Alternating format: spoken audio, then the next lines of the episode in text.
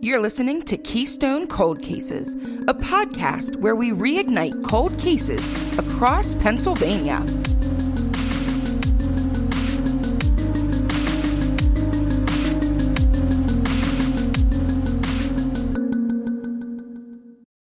Hey, it's Sarah. Hey, it's Amanda. And this week we are going to be talking about a Doe case, but we are also going to highlight a place that some sources consider to be one of the most haunted places in America. So many of you know The Boy in the Box. It's a case that we covered already this year, and it's considered the most iconic unidentified child in America. There's also another case that you might not have heard about. It's Philadelphia's lesser known unidentified child, and also known as the girl in the box, or AKA Philadelphia County Jane Doe 1962. So today we're going to dive into this almost 60 year old mystery. But first, a warning this case involves a small child that was brutally murdered, and if this case is too upsetting, you should probably skip this episode or skip to the spooky section in the end.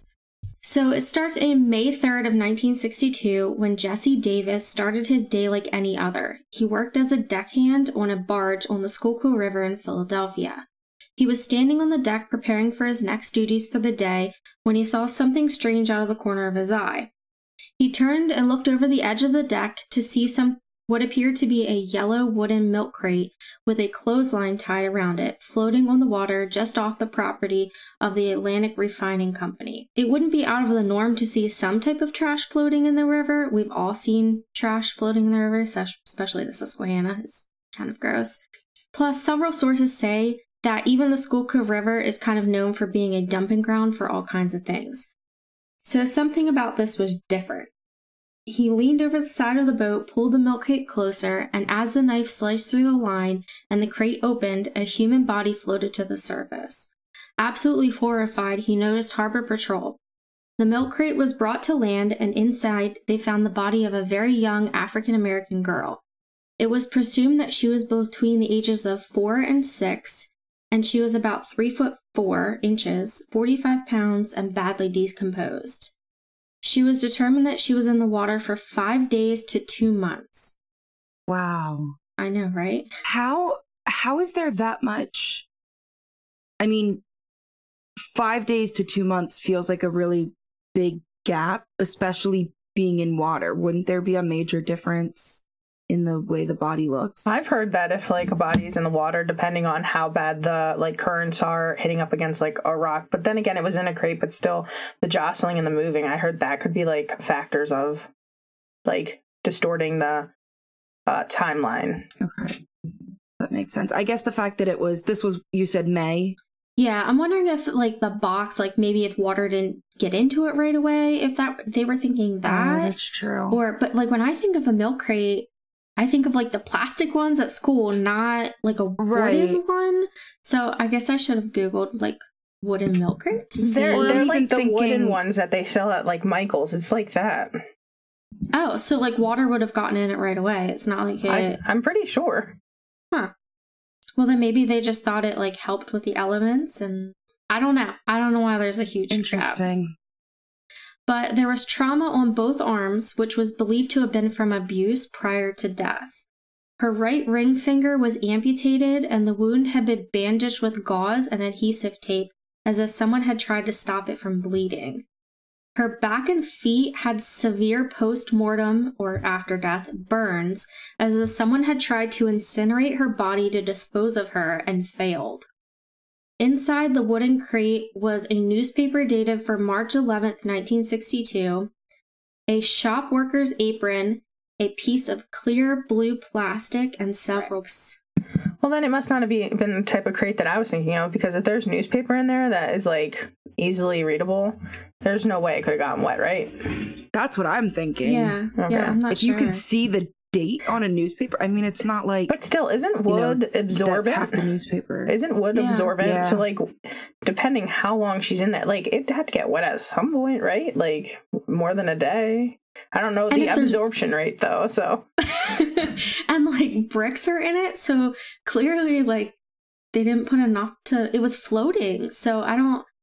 Could it be in the gases from the body that had it floating? Like all I can think about is science experiment. How many bricks does it take to make a wooden crate fall down? That's all that's going through my head. put 45 pounds in it and then we'll add bricks and then see. But like why tie it off with a clothesline too? Like that doesn't make sense either. I wonder if maybe that got stuck around it.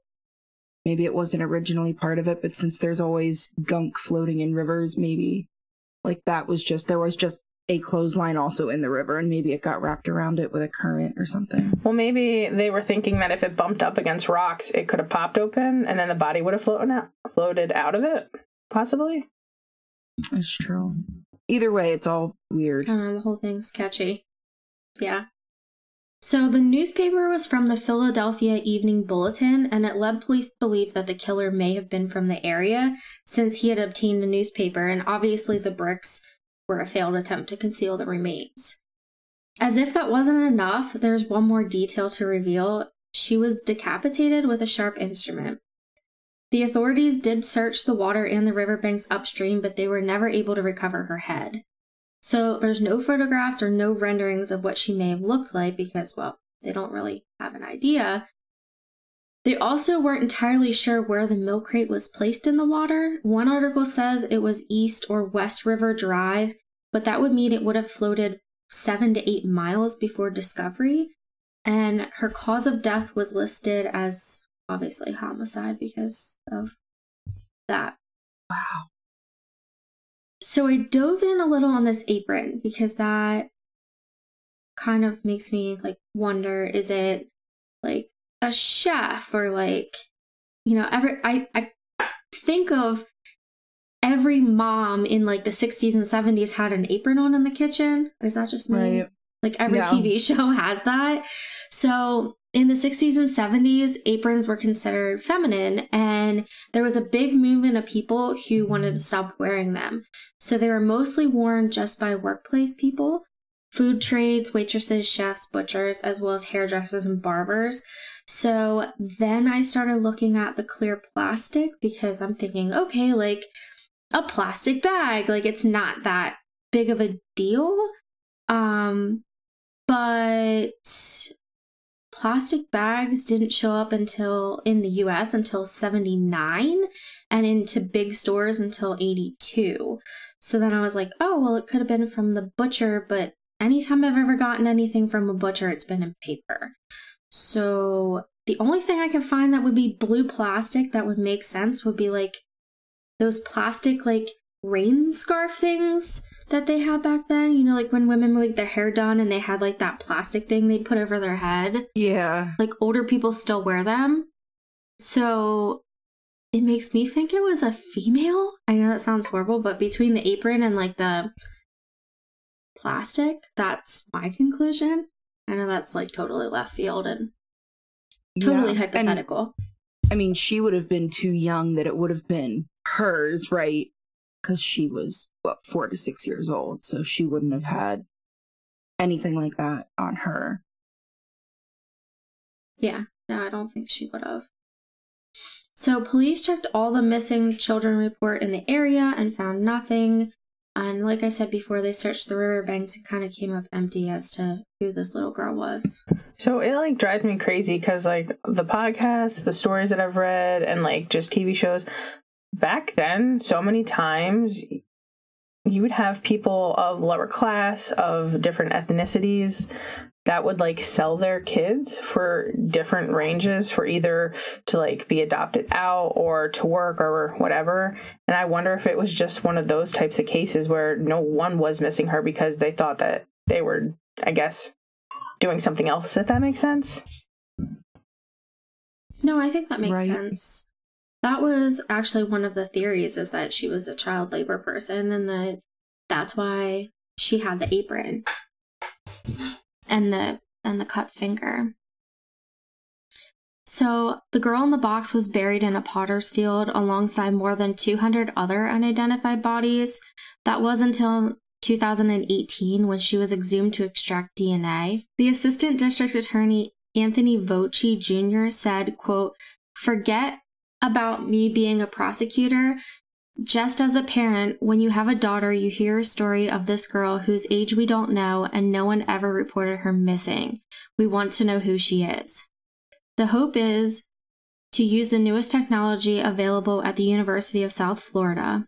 Um, and the forensic anthropologist there said that Quote, we take DNA samples and send it to a lab to get profiles to compare to missing persons, then do isotope analysis on elements that end up in your bones, taken from food and water you ate and drank, and we can reference to a broad geological area. To date, nothing was ever released to the public of their findings. So I it always I know for to exhume a body once it's buried, like there's a lot of hoops to jump through, but since they are like Jane Doe's technically, is there like no, I guess, red tape or hoops to jump? It's like just like an easy thing since I'm guessing that's like a cemetery owned by like authorities or whatever. Or I'm thinking that it's not really a big deal.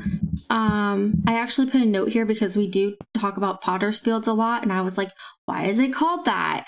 And Sarah probably knows, but um, the actual term comes from the Bible. And the simple explanation is that after Judas hanged himself, the priest who paid to betray Jesus used his 30 silver pieces to purchase a plot of ground for his burial in a field where the potters extracted clay for their work. Um, now, this is a section of land not suited for farming, and the term became a catch all for public burial grounds for poor and unidentified people. These include victims of the 1918 influenza pandemic and including numbers of poor and unidentified descendants in a city during the Depression who either went unidentified or unclaimed because the relatives were unable to afford burial costs. In recent years, the remains were cremated and placed in storage until claimed. Well, I'm just, that makes you think like their organization skills, even today, like authorities, sometimes aren't the best. How do they keep up, like, who's where? Like, God forbid they accidentally exhume somebody that wasn't the right person. I mean, obviously, for this one, it's a little child, so it's different, but, you know, for like an adult or something, I'm thinking like, didn't they have like mass graves for like the influenza of the unidentified? Basically, I don't know. That's yeah. just so sad. It's very sad. It is. There's another doe that I just finished where they went to exhume the body and they couldn't find it. So it's um and I've seen how like they cremate. So I witnessed um a few autopsies and the one was a a gentleman that was here illegally and um the family I guess they tracked down the family and they didn't have the money to send him home so he is just cremated on a shelf, on like chilling on a shelf until they claim him or take him home. I don't, I don't know. It's really sad. Really sad. So, I also wanted to know more about dismemberment, and I found that there are five main ways or reasons to, behind homicidal muti- mutilation. I could say that right. Mutilation. The first, being the most common, is called defensive by forensics uh, specialists. It involves the act of hiding or moving a body to get rid of evidence or making identification of the victim difficult. So, like cutting off their head. The second is called aggressive, and it's when you have strong emotions take over and the dismemberment is intended to kill someone, like actually cause a death. So, like you're pissed and you behead someone. The third is offensive mutilation, where the dismemberment is in fact the real purpose of the murder all along. And this includes lust or necrosadistic murders. Those driven by primarily sexual motives mutilate the corpse in characteristic ways like severing genitals and breast, which we saw in that um, Beth Doe in the suitcase. Yeah. Although I think that was just to get her in the suitcase. Anyway. Yeah. Some even go as far as pulling out abdominal organs through the disfigured genital tract. And the fourth is psychotic, which is kind of the premise of the voices told me to do it. And lastly, the modern world is organized crime such as mafia and gangs that use it to send a message. So I think um, in this instance, it was to make it unidentifiable. But yeah. I thought it was kind of cool when I saw the different stages of like mutilation. Yeah, that's interesting. I didn't know that existed. No, no. Sorry, just going a little too far there. No, I love it. um, so the theories surrounding them. Um, so let's take a look at that. The first theory was that the family killed her. Um, either her family or caretaker, and the purpose it was either on purpose or by accident, which is why they didn't report a child missing and why they went through the trouble to try and conceal her identity. Um, according to my BFF Wikipedia, another thought would be that the beheading was sometimes used in mutilations of dead, particularly in black people, like Nat Turner, who led a rebellion against slavery. When caught, he was publicly hanged, flayed, and beheaded. I'm disgusted. This was a technique used by many enslavers who discouraged the frequent bloody uprisings and were carried out by kidnapped Africans, while bloody dismemberment of various kinds was employed to instill terror. Post-mortem decapitation was particularly effective. So, could it have been something along those lines? It just seems so extreme for a baby. Like she's a baby. Like, she's a literal child. I mean, yeah, I don't know if I feel like it was something along like like if it was family, I don't think it was because she was rebellious in slavery. Like it wasn't right. So there's a theory of the mafia. I've also seen a few postings that the amputated finger could have been to send a message to the family and that may have been into something shady. They didn't get the response they wanted, and maybe they shipped them the head and dumped the body. And the mafia has this quote code of ethics, if you will, that says that they leave women and children alone. However, it's said that the Sicilian mafia has very little code that they follow and could be something that they would do in this instance.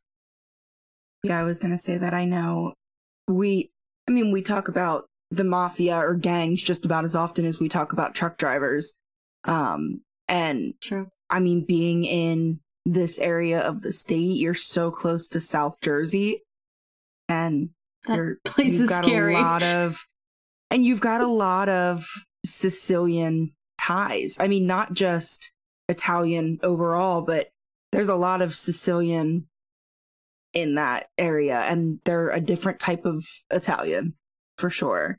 So I could I could definitely see some sort of tie in like that. So the amputated finger um, something that it goes back to child labor, which Chelsea said, and that maybe they worked in a factory or there was an accident, which could explain the shop apron. But I think the the theory kind of falls short with the decapitation piece, unless they really used it just to hide someone. But I mean, a, a four year old in a factory is a little crazy to me. Is that I mean, crazy? If she died under mysterious circumstances and, you know, maybe she lost the finger.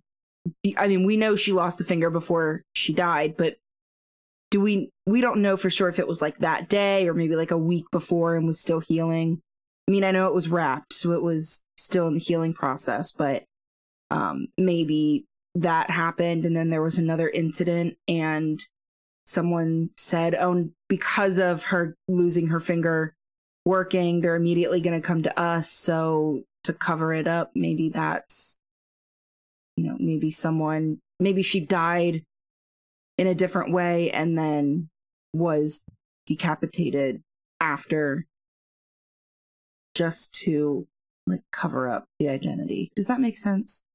Yeah, I'm just trying to wrap my head around a kid that small. Like I can see like seven and eight, but like four just seems kind of small to have in a factory, but I don't that's not my jam, so I don't know. But again, so if we think back to like the boy in the box, he had a big age range that they weren't sure you know, um, I think they said four to six, but then they also said he was really small. He was the size of like a two year old, I think, um, if true. I'm getting my details right. So it's possible that, you know, they're looking at her saying, oh, she's four to six, but if she was working in some sort of labor trade, she was probably not being treated very well. So it's possible that she was malnourished and based on her frame because you figure they only have her bodily skeleton and a lot of how they can really determine age i think is based on skull and um like facial whatever the word I want to use is. Structures. Yes. Because the skull changes so much from even, you know, between the ages of 2 and 10. There's so many changes. So I don't know, maybe she was older but her body seemed smaller and then it would make sense for her to be more in the labor. Very possible. It's also theorized that she could have been um, two people. So one is Adele Marie Wells. Um, she was a missing girl from Flint, Michigan. She was walking to school one morning, stopped at her grandmother's along the way to show off her hair, and then left and was never seen again. She was around the same height and weight as Jane Doe, and it has not been confirmed or denied by authorities that it could have been her. So no one ruled it out. How's she end up in PA though? Like, how do you end up in Philly? I don't know. Sex trafficking. I always say that, Well, but I mean, yeah. I guess it's possible. Or again, truckers. Truckers. Yeah, it's always the truckers. I mean, yeah, Philly's a big city. You've got a lot of of major routes that run right through there. but like Flint, Michigan, like Yeah, is that a trucking place? I don't. I don't know. I only know it from like the water issue. I mean it's it's a big enough city that it would be close to like having the ability to jump onto a major highway not too far out. So the other person is Hattie Jackson. Is theorized um, it originates from Washington D.C., where a seven-year-old African American girl went missing in July 21st of 61. So for reference, that's about 10 months prior to the recovery of Jane Doe's remains in the river. Hattie was swimming with friends at Washington Rock Creek Park when she was lured away by a man and last seen getting into a grayish blue Chrysler or Plymouth with a license plate that had a yellow background. Now, it's also said that there were two men, however, there was only a description of one released to the police. The man was described as being white with a suntan between the ages of 30 and 40, five foot nine, and a medium muscular build with dark brown hair, brushed straight back with glasses. So, a few things that kind of go against the theory is Hattie would have been, they would have had to keep her alive for over 10 months before she was killed. She was, was also thinking- reported to be four inches shorter, but given the circumstances, I think that could kind of go either way. You don't really have a head to compare. Right. In May of 62, Hattie was rolled out as being the girl in the box. So I don't know why I went through all that information because it was rolled out anyway. Um, but I wanted to get to the suspect of Hattie's disappearance and let you kind of draw your own conclusions on whether or not, like, it's related. So I think- Thomas, I think a lot of times too, you know, like police might rule something out initially and then cycle back around to it. So, I mean, it's it's worth mentioning. oh, it's worth mentioning for the suspect. So Thomas Holland, Okay. who also went by Robert Clay Mitchell, Bud, and Tommy, was FBI's top most 10 was FBI's top 10 most wanted list. How- it- You're making like, a face. was was he four of the ten with four name? Like, how do you? I don't know. Okay, I feel like this is some Joe Goldberg, Will Bettelheim from the show You stuff. So he was known as being a fast traveling and unpredictable fugitive who also used a knife and gun to commit crimes of violence. He has a history of vicious sexual attacks on children. He I was. I know. He was noted for his antisocial personality, uncontrolled behavior, and heavy addiction to alcohol. He had just been from released from parole from Maryland State Penitentiary 2 years prior. A condition of his parole was that he was to secure psychiatric help, but he was never he never appeared for treatment and he vanished in May of 61. He was born in the Baltimore area and changed jobs frequently. Many of those jobs require aprons, like a baker's Hmm. helper and a chef salad, a salad, yeah, chef salad, a salad chef, and a dairy helper. He was eventually captured in Kansas in June of 62, but he bragged to the police that he had been all over the United States, including Pennsylvania. Do we know if he bragged about crimes or about, I mean, even vaguely, if it was, you know, heh, I was in Pennsylvania and you'll never guess what I did there? Like, No, in my brain, he's like a 1930s gangster that's like running away from the scene of a crime. No, he didn't really go into. I didn't find anything that said Okay. exactly what he admitted to or bragged about, but that he was definitely all over the United States and that he admitted to being in PA. So in that time frame, also fits in the time frame of, but unfortunately, both of these girls. So, um, yeah, put that out there. I think I can speak for all of us when I say that anytime there's a, a kid involved, it really just breaks our heart to see something happening to a children that they never get to experience life. So if you have any information or maybe even if it's just a family story or you remember a childhood friend that disappeared around that time, you can reach out to the Philadelphia Medical Examiner's Office at 215 685 7445. This little girl deserves to be identified and someone brought to justice for committing such a horrific crime. In the mid 1980s, one Texas city was gripped in fear. One by one, women were disappearing. They were eventually found, but not the way anyone wanted.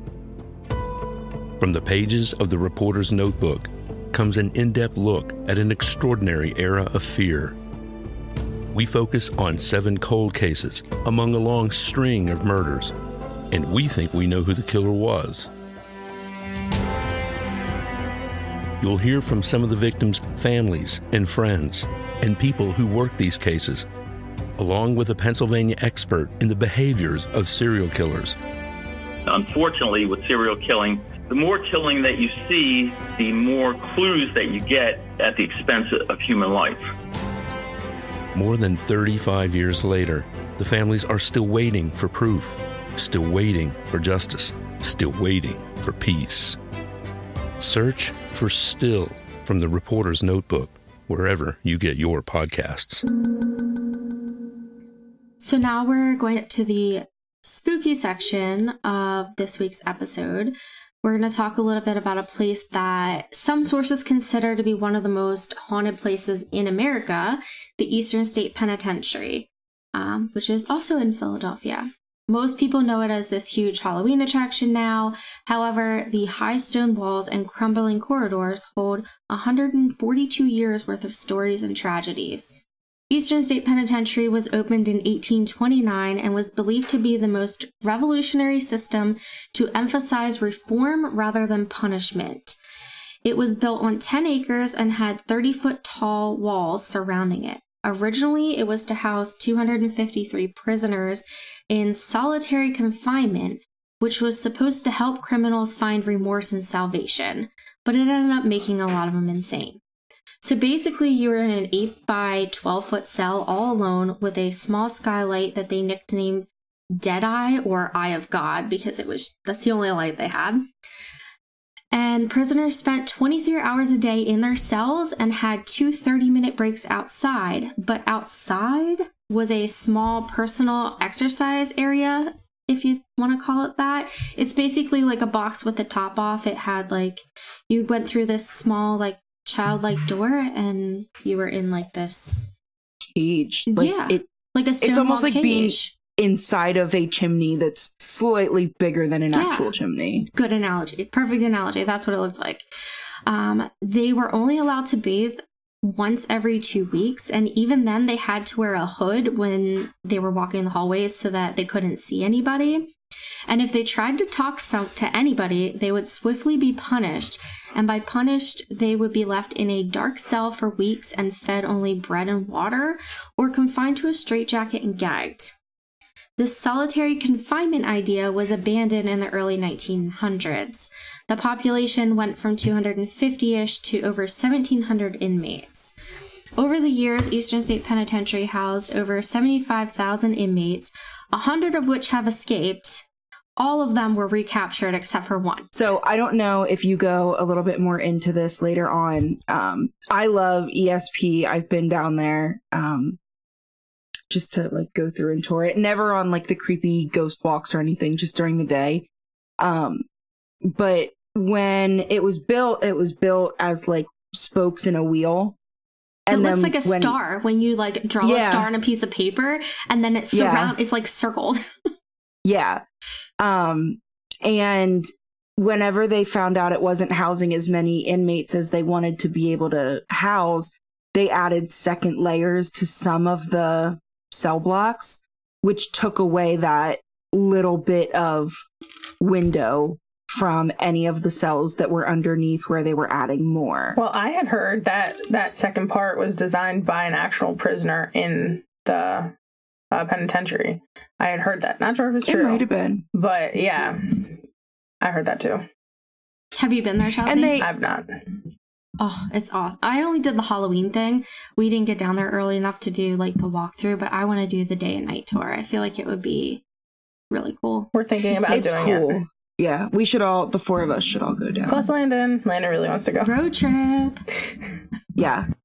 Plus any boys that want to join. I don't, well, my husband would do it. Mainly children.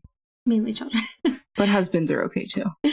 So, some of the most notable people that were incarcerated there was Willie Sutton, aka Slick Willie, and Al Capone. And for those of you not familiar, Slick Willie was a famous bank robber who was credited for robbing over 50 banks, had three successful escapes from prison, and had spent over 30 years of his life behind bars. Al Capone, aka Scarface, is Chicago's most famous mob boss. His stay at ESP was very different than the others. He was allowed to have furniture and rugs and lights and even paintings. And I forget why he was allowed to have all that. I feel like he did something. You're shaking your you're, you're making the money thing. What do you do? Pay the the warden to be able to have all this stuff? I mean, it was it was money, it was mob connections, and I forget the exact story of it, but um, it was something along the lines of just knowing people and padding people's pockets, and he could get what he wanted because he had money, and quite honestly, they were probably afraid of him. But like paintings, like that's just. I can think of a Yeah, million that- other things other than like let's put paintings in here. Wealth Dress it up a little I bit. guess. I also read that when he was released, uh, apparently they had released a day that he was going to be, you know, let out. But then the warden actually let him out way earlier than his time because they were worried that the people would hurt him on his way out. Yeah, he was released early on good behavior, as I said it, but like you said, it was so that he wouldn't get hurt, which is shocking because um, the warden, Herbert Hardboiled Smith, as they call him, who ruled the prison from the 20s and 30s, is probably the most famous person there. Pennsylvania only sentenced prisoners to Eastern State Pen when they felt that the prisoners needed Warden Smith's quote strong reform tactics. So here's a section of an article written October 24th of 2013 by WITF talking more about this quote said reform. They said the harsh punishments used to prisoners are enough to make you shiver even without seeing a ghost. There was a water bath in which inmates were dunked and then hung out on a wall in winter until ice formed on their skin. The mad chair, which bound an inmate so tightly that circulation was cut off, later necessitating amputations. The iron gag, in which the inmates' hands were tied behind their back and strapped to an iron collar in their mouth, so that the movement caused the tongue to tear and bleed profusely. And, quote, the hole, a dank underground cell where unfortunate souls had no light, no human contact, no exercise, no toilet, and little food or air. Did you see the hole when you toured it for the Halloween thing?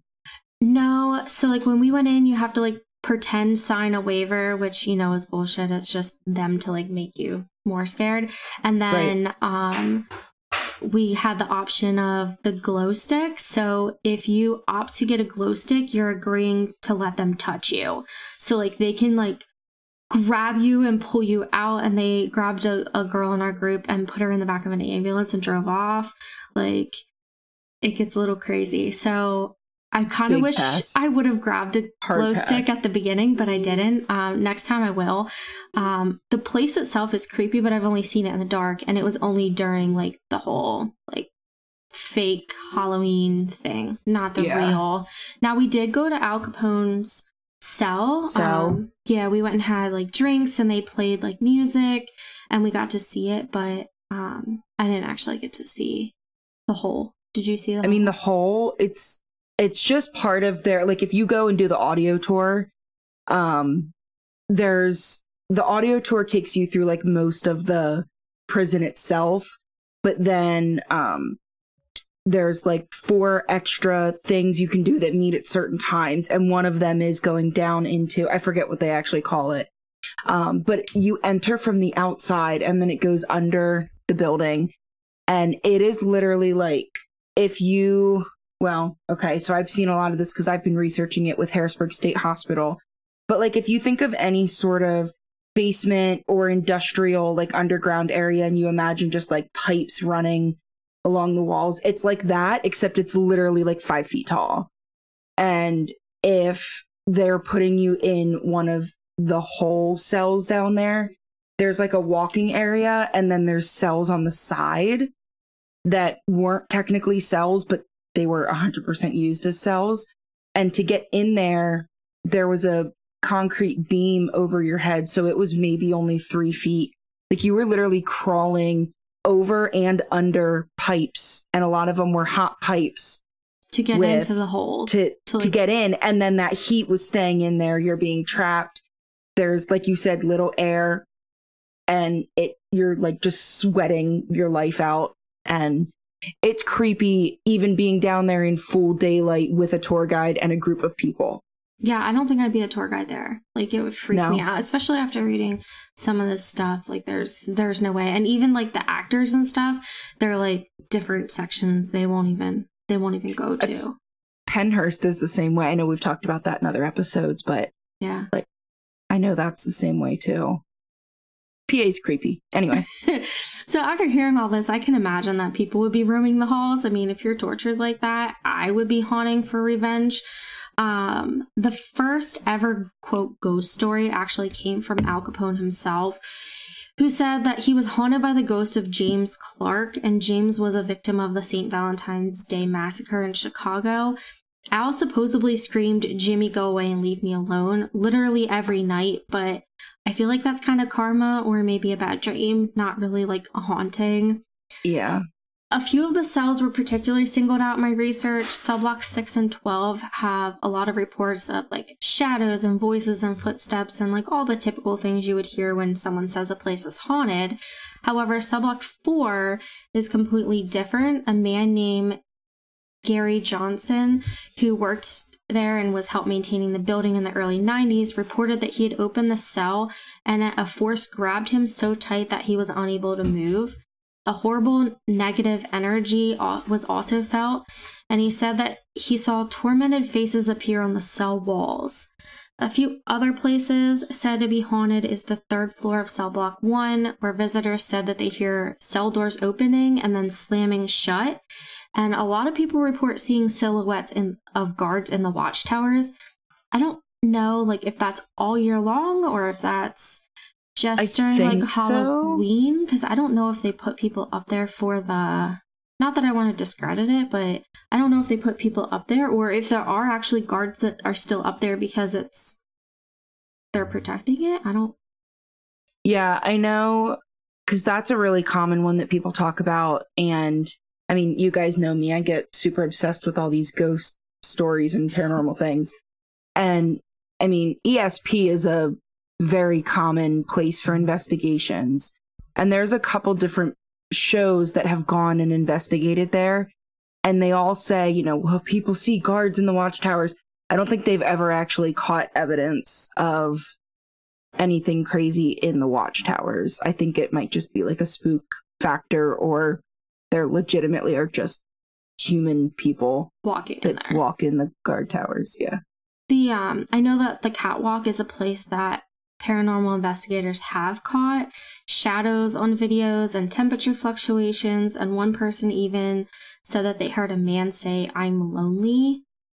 In general, there have been reports of hearing cries of pain, cell doors jingling, furniture moving, footsteps, orbs, streaks of light tapping, and just the feeling of being watched, which would creep me out in its own.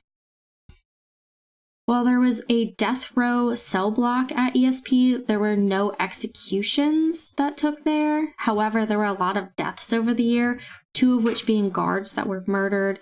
One was murdered when a prisoner tried to escape and he struck him several times with a homemade hatchet in the head. And the other Eee. guard, I couldn't find any name or information about what happened there except that he was murdered.